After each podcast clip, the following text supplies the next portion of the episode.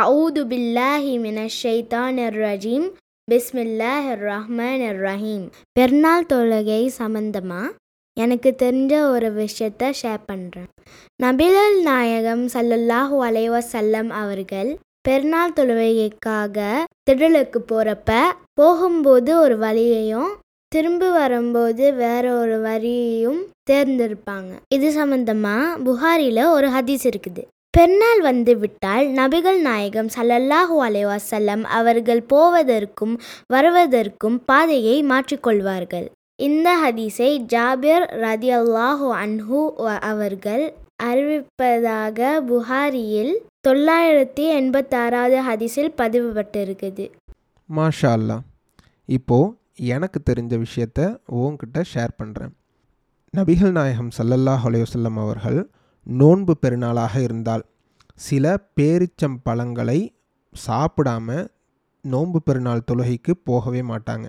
இதை புகாரில் வரக்கூடிய தொள்ளாயிரத்தி ஐம்பத்தி மூணாவது ஹதீஸில் அனஸ் அலி அல்லாஹோன் அவர்கள் வந்து அறிவிக்கிறாங்க. அதே சமயம் வந்து ஹஜ்ஜி பெருநாளாக இருந்தால் என்ன பண்ணுவாங்க? இது புரைதார் அலி அல்லாஹோன் அவங்க அறிவிக்கிற இன்னொரு ஹதீஸில் வருது. நோன்பு பெருநாள் தினத்தில் நபிகள் நாயகம் சல்லல்லாஹ் அலுவலம் அவர்கள் சாப்பிடாம தொழுகைக்கு போக மாட்டாங்க அதே சமயம் ஹஜ்ஜி பெருநாளில் குர்பானி பிராணியை அறுக்கும் வரைக்கும் வந்து சாப்பிட மாட்டாங்க அப்படின்னு சொல்லிட்டு இப்னு குசைமா அப்படிங்கிற நூலில் ஆயிரத்தி நானூற்றி இருபத்தி ஆறாவது ஹதீஸாக பதியப்பட்டிருக்குது. இப்போ என்னுடைய கேள்வி. நாம் தினமும் தொழக்கூடிய ஐந்து வேளை தொழுகையில் முன் சுண்ணத்து பின் சுண்ணத்து எல்லாம் தொழுகிறோம். அதே மாதிரி பெருநாள் தொழுகைக்கு எத்தனை முன் சுண்ணத்துகள் எத்தனை பின் சுண்ணத்துகள் பெருநாள் தொழுகைகளுக்கு ரெண்டு பெருநாள் தொழுகையிலையும் அது நோன்பு பெருநாள் தொழுகையாக இருந்தாலும் சரி ஹஜ்ஜி பெருநாள் தொழுகையாக இருந்தாலும் சரி இரண்டு பெருநாள் தொழுகைக்கும் முன் சுண்ணத்தோ பின் சுண்ணத்தோ கிடையாது. இது சம்மந்தமாக வந்து இப்னு அப்பாஸ் ரலில்லாஹான் அவர்கள் அறிவிக்கிற ஒரு ஹதீஸ் இருக்குது. புகாரியில் நபிகள் நாயகம் சல்லா அலுவலாம் அவர்கள் பெருநாளன்று திடலுக்கு சென்று தொழுதார்கள் என்றால் இரண்டு ரக்காத்துகள் மட்டும்தான் தொழுவார்கள்.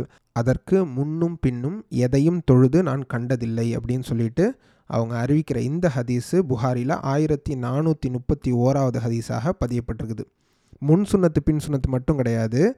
இந்த பெருநாள் தொழுகைக்கு வந்து பாங்கும் கிடையாது இக்காமத்தும் கிடையாது. இது சம்மந்தமாக ஜாபிர் பின் சமூரா ரடியல்லாஹான் அவர்கள் வந்து அறிவிக்கக்கூடிய ஒரு ஹதீஸ் முஸ்லீமில் இருக்குது. அவங்க என்ன சொல்கிறாங்கன்னா இரண்டு பெருநாள் தொழுகையிலையும் பாங்கும் இக்காமத்தும் இல்லாமல் ஒரு தடவை இல்லை ரெண்டு தடவை இல்லை பல தடவைகள் நபிகள் நாயம் சல்லா அலுவலம் அவர்களுடன் தொழுதிருக்கேன் அப்படின்னு சொல்லிட்டு வந்து சொல்கிறாங்க அதனால் பெருநாள் தொழுகைக்கு முன் சுண்ணத்து கிடையாது பின் சுண்ணத்து கிடையாது பாங்கும் கிடையாது இக்காமத்தும் கிடையாது. இந்த விஷயத்தை நாம் தெரிஞ்சு வச்சுக்கணும். பெருநாள் தொழுகையை எப்படி தொழணும்னு சொல்லிட்டு எனக்கு விளக்கமாக சொல்லுங்கள் பெருநாள் தொழுகைங்கிறது ரொம்ப எளிமையானது தான் மற்ற தொழுகைக்கும் அந்த தொழுகைக்கும் வந்து இருக்கிற ஒரே வித்தியாசம் வந்து அதிகமான அளவு தக்பீர்கள் சொல்வது மட்டும்தான். இதை தவிர சாதாரண நாட்களில் நாம் தொழுகக்கூடிய தொழுகையை எப்படி தொழுகிறோமோ இரண்டு ரக்காயத்து தொழுதால் அதை எப்படி நாம் தொழுவோமோ அப்படி தான் தொழ வேண்டும். அந்த எந்த இடத்துல நாம் தக்பீரை அதிகமாக சொல்கிறோங்கிறத மட்டும் நாம் தெரிஞ்சுக்கிட்டால் போதும். இப்போது முதல்லேருந்து நான் சொல்கிறேன் பெருநாள் தொழுகை வந்து இரண்டு ரக்காத்துகள் தொழணும். தக்பீர் தஹரிமா அப்படின்னு சொல்லிட்டு சொல்லப்படக்கூடிய முதல் தக்பீர். தொழுகையை ஆரம்பிக்கக்கூடிய அந்த தக்பீருக்கு பேர் வந்து தக்பீர் தஹரிமா அப்படின்னு சொல்லிட்டு சொல்லுவாங்க. நாம் தக்பீர் சொல்லி கையை கட்டினதுக்கப்புறம் நாம் வழக்கமாக ஓதக்கூடிய வஜ்ஜஹத்து வஜ்ஹியல் இல்லதி அப்படிங்கிற துவாவையோ அல்லாஹும்ம பைத் பைனி அப்படின்னு சொல்லிட்டு ஆரம்பிக்கக்கூடிய துவாவையோ வந்து ஓதிடணும். இதை ஓதி முடித்ததுக்கப்புறம் அல்ஹம்து சூரா ஆரம்பிக்கிறதுக்கு முன்னாடி இமாம் என்ன சொல்லணும்னா அல்லாஹு அக்பர் அப்படின்னு சொல்லிட்டு ஏழு தடவை முதல் ரக்காயத்தில் சொல்லணும். அல்லாஹு அக்பர் அல்லாஹு அக்பர் அல்லாஹு அக்பர் அல்லாஹு அக்பர் அல்லாஹு அக்பர் அல்லாஹு அக்பர் அல்லாஹு அக்பர். இதை இமாம் சொல்லும்போது பின்பற்றி தொழுகிறவங்க இருக்காங்களே அவர்களும் ஏழு தடவை வந்து சத்தம் குறைவாக வந்து சொல்லணும். இதன் பிறகு இமாம் வந்து சூரத்துல் ஃபாத்திஹா ஓதுவார். வழக்கம் போல் துணை சூறாவும் ஓதிவிட்டு ருக்கு சஜிதா மற்ற தொழுகைகளை எப்படி தொழுவோமோ அதே மாதிரி எல்லா விஷயங்களையும் வந்து செய்வார். இதன் பிறகு அல்லாஹு அக்பர் என்று சொல்லி இரண்டாவது ரக்காத்துக்காக இமாம் எழுந்தவுடன் கியாமுக்கு வந்த உடனேயே சூரத்துல் ஃபாத்திஹா ஓதுவதற்கு முன்னாடி முதல் ரக்காத்துலேயும் சூரத்துல் ஃபாத்திஹா ஓதுவதற்கு முன்னாடி இரண்டாவது ரக்காத்துலேயும் சூரத்துல் ஃபாத்திஹா ஓதுவதற்கு முன்னாடி ஐந்து முறை தக்பீர் சொல்ல வேணும். முதல் ரக்காயத்தில் ஏழு முறை தக்பீர் சொல்லணும். இரண்டாவது ரக்காயத்தில் ஐந்து முறை தக்பீர் சொல்ல வேண்டும். அல்லாஹு அக்பர் அல்லாஹு அக்பர் அல்லாஹு அக்பர் அல்லாஹு அக்பர் அல்லாஹு அக்பர். அதே மாதிரி பின்னாடி உள்ளவங்களும் சப்தம் கம்மியாக வந்து இமாம் சொன்னவுடன் அல்லாஹு அக்பர்னு சொல்லிட்டு சொல்லணும். இது போன்று அல்லாஹு அக்பர் அப்படின்னு சொல்லிட்டு சொல்கிறப்ப ஒவ்வொரு முறையும் வந்து கையை உயர்த்தி கட்டக்கூடிய தேவை கிடையவே கிடையாது. தக்பீர் சொல்லுதல்ங்கிறது வந்து அல்லாஹு அக்பர் சொல்வது மட்டும்தான். கையை உயர்த்தி கட்டுவது வந்து தேவையில்லை. தக்பீர் தஹரிமா அப்படின்னு சொல்லிட்டு சொல்லக்கூடிய முதல் தக்பீரை தவிர்த்து மற்ற எந்த தக்பீர்களுக்கும் அதிகபட்சமாக சொல்லக்கூடிய அந்த முதல் ரக்காத்தில் சொல்லக்கூடிய அந்த ஏழு தக்பீருக்கும் இரண்டாவது ரக்காத்தில் சொல்லக்கூடிய அந்த ஐந்து தக்பீருக்கும் வந்து தக்பீரை சொல்ல வேண்டுமே தவிர கையை ஒவ்வொரு தக்பீருக்கும் உயர்த்தி உயர்த்தி வந்து கட்டக்கூடாது. நபிகள் நாயம் சல்லா அலுவலம் அவர்கள் அப்படி சொல்லித் தரவில்லை. இப்படி இரண்டாம் ரக்காயத்தில் ஐந்து முறை தக்பீர் சொல்லப்பட்டவுடன் இமாம் வழக்கம் போல அல்ஹம்து சூரா ஓதுவார் அதற்கான துணை சூறா ஓதுவார் அதன் பிறகு ருக்கு போவார் சஜிதா போவார் சாதாரண முறையில் வந்து அந்த தொழுகை நிறைவு பெறும். இது சம்பந்தமாக வரக்கூடிய ஒரு ஹதீஸ் இருக்குது. அப்துல்லாஹ் பின் அம்ர் பின் ஆஸ் அலி அல்லாஹன் அவர்கள் அறிவிக்கிற இந்த ஹதீஸ் வந்து அபுதாவது தாரகுத்னி பைஹக்கி இது போன்ற கிரந்தங்களிலெல்லாம் வந்து பதியப்பட்டிருக்குது. என்ன அந்த ஹதீஸில் வருதுன்னா நபிகள் நாயகம் சல்லல்லாஹ் அலையுசல்லம் அவர்கள் முதல் ரக்காத்தில் ஏழு தக்பீர்களும் இரண்டாவது ரக்காத்தில் ஐந்து தக்பீர்களும் கூறுவார்கள். இவற்றை கிராத்துக்கு முன்பு கூறுவார்கள். அதாவது அல்ஹம்து சூரா ஆரம்பிப்பதற்கு முன்பு இது போன்று தக்பீர்களை கூறுவார்கள் அப்படின்னு சொல்லிட்டு இந்த ஹதீஸில் வருது.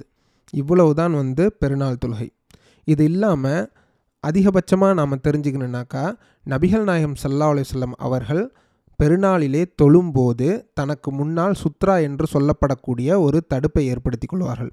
இது பெருநாள் தொழுகைக்கு மட்டும் இல்லை நாம் சாதாரணமாகவே வந்து தொழக்கூடிய தொழுகைகளில் யாராவது நாம் தொழுவது தெரியாமல் குறுக்க நடந்துருவாங்க அப்படின்னு சொல்லிட்டு நாம் நினச்சா நமக்கு முன்னாடி ஏதாவது ஒரு பொருளை சுத்ராவாக அதாவது தடுப்பாக வந்து வச்சுக்கலாம்.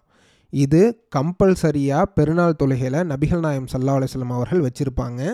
இது சம்பந்தமாக ஒரு ஹதீஸ் இருக்குது என்னென்னா நோன்பு பெருநாளிலும் ஹஜ்ஜு பெருநாளிலும் நபிகள் நாயகம் சல்லாஹ் அலையுசல்லம் அவர்களுக்கு முன்னால் ஒரு ஈட்டி நட்டப்படும்.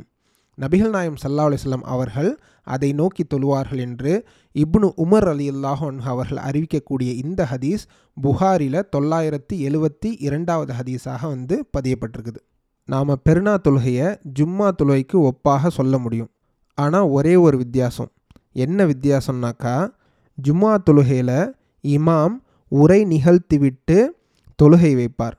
ஆனால் பெருநாள் தொழுகையில் தொழுகை வைத்துவிட்டு தான் இமாம் உரை நிகழ்த்துவார். இதுதான் வந்து வித்தியாசம். அது மட்டும் இல்லை ஜும்மா தொழுகையின் போது இமாம் ஒரு மிம்பர் மேடையில் ஏறி அங்கிருந்து வந்து உரை நிகழ்த்துவார். ஆனால் இந்த பெருநாள் தொழுகைக்கு அது போன்று மிம்பர் மேடைகள் எல்லாம் அமைக்கப்படாது. நபிகள் நாயகம் சல்லல்லாஹ் அலையுசல்லம் அவர்கள் தரையில் நின்றுதான் வந்து பெருநாள் தொழுகையின் போது உரை நிகழ்த்துவார்கள். இன்னொரு வித்தியாசமும் இருக்குது. மிம்பரில் நின்று உரை நிகழ்த்தும் போது ஜும்மாவில் வந்து இமாம் நடுவில் ஒரு இடத்துல உக்காந்துட்டு எந்திரிப்பார். முதல் குத்பா நடுவில் ஒரு அமர்வு அதன் பிறகு எந்திரிச்சு இரண்டாம் குத்பா. இப்படித்தான் வந்து ஜும்மாவில் நடக்கும். ஆனால் பெருநாள் தொழுகைக்கு வந்து இது போன்ற அமர்வு கிடையாது. ஒரே ஒரு குத்பா தான் நடக்கும். அதுவும் தரையிலிருந்து நபிகள் நாயகம் சல்லா அலுவலம் அவர்கள் வந்து நிகழ்த்தியிருக்காங்க. அதனால் இந்த அமர்ந்து எழுவது என்பது ஜும்மாவை போன்று பெருநாள் தொழுகைக்கு பெருநாளுடைய உரைக்கு கிடையாது. இது சம்பந்தமாகவும் ஒரு ஹதீஸ் இருக்குது. நபிகள் நாயகம் சல்லல்லாஹ் அலுவலம் அவர்கள் பெருநாளன்று திடலுக்கு செல்வார்கள். மக்களுக்கு இரண்டு ரக்காத்துகள் தொழுவித்துவிட்டு சலாம் கூறுவார்கள். தரையில் நின்று மக்களை நோக்கி உரை நிகழ்த்துவார்கள். மக்கள் எல்லாம் அமர்ந்திருப்பார்கள். இதை அபு சயீதுல் குத்ரி ரதியல்லாஹான் அவர்கள் அறிவிக்கக்கூடியதாக இப்னு மாஜாவில் வரக்கூடிய ஆயிரத்தி இருநூற்றி எழுபத்தி எட்டாவது ஹதீஸில் வந்து பதியப்பட்டிருக்குது. பெண்களுக்கு நபிகள் நாயகம் சல்லா அலிஸ்லாம் அவர்கள் நடத்தக்கூடிய அந்த சொற்பொழிவு வந்து காதில் கேட்கல அப்படின்னாக்கா அவர்களுடைய பகுதியில் அவர்களுக்கு நடத்தக்கூடிய அந்த சொற்பொழிவு கேட்கலனாக்கா நபிகள் நாயம் சல்லா அலிஸ்லாம் என்ன பண்ணுவாங்க? அவர்களுடைய பகுதிக்கு சென்று அவர்களுக்காக தனியாக சொல்ல வேண்டிய விஷயங்களை எல்லாம் வந்து சொல்லுவாங்க. இன்றைக்கு வந்து நமக்கு மைக்கு ஸ்பீக்கர் இந்த மாதிரி விஷயங்கள்லாம் இருக்குது. அன்னைக்கு அது போன்ற வசதிகள் எல்லாம் இல்லாதனால பெண்கள் பகுதியில் இருக்கிறவங்களுக்கு சில சமயம் நபிகள் நாயம் சல்லா அலுவலம் அவர்கள் என்ன சொல்கிறாங்க அப்படின்னு சொல்லிட்டு தெரியாது.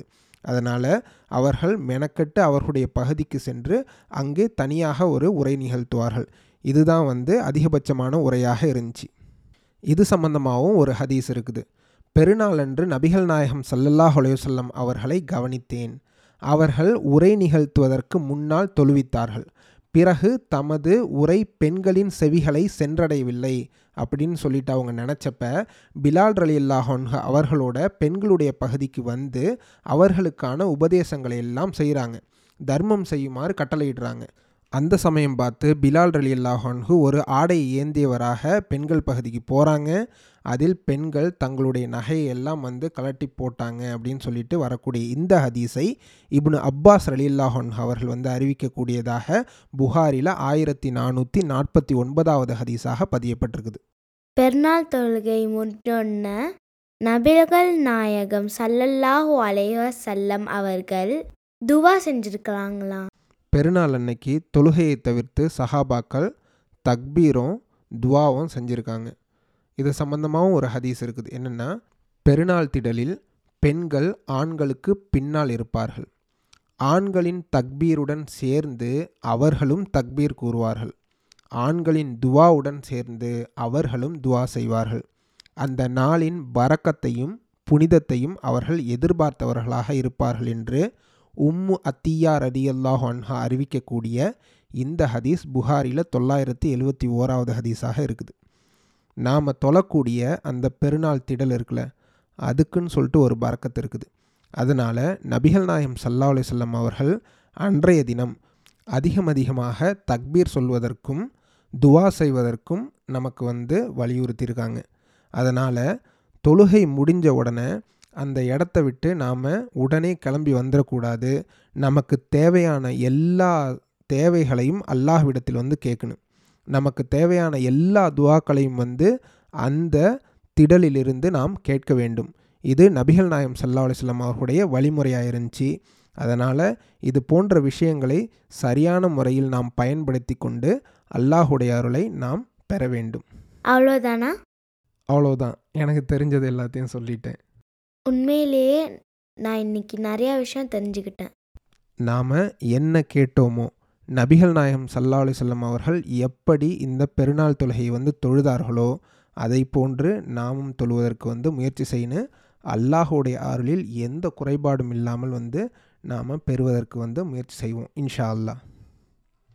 இன்ஷா அல்லா அஸ்ஸலாமு அலைக்கும் வரஹ்மத்துல்லாஹி வபரகாத்துஹு. வ அலைக்கும் அஸ்ஸலாம் வரஹ்மத்துல்லாஹி வபரகாத்துஹு.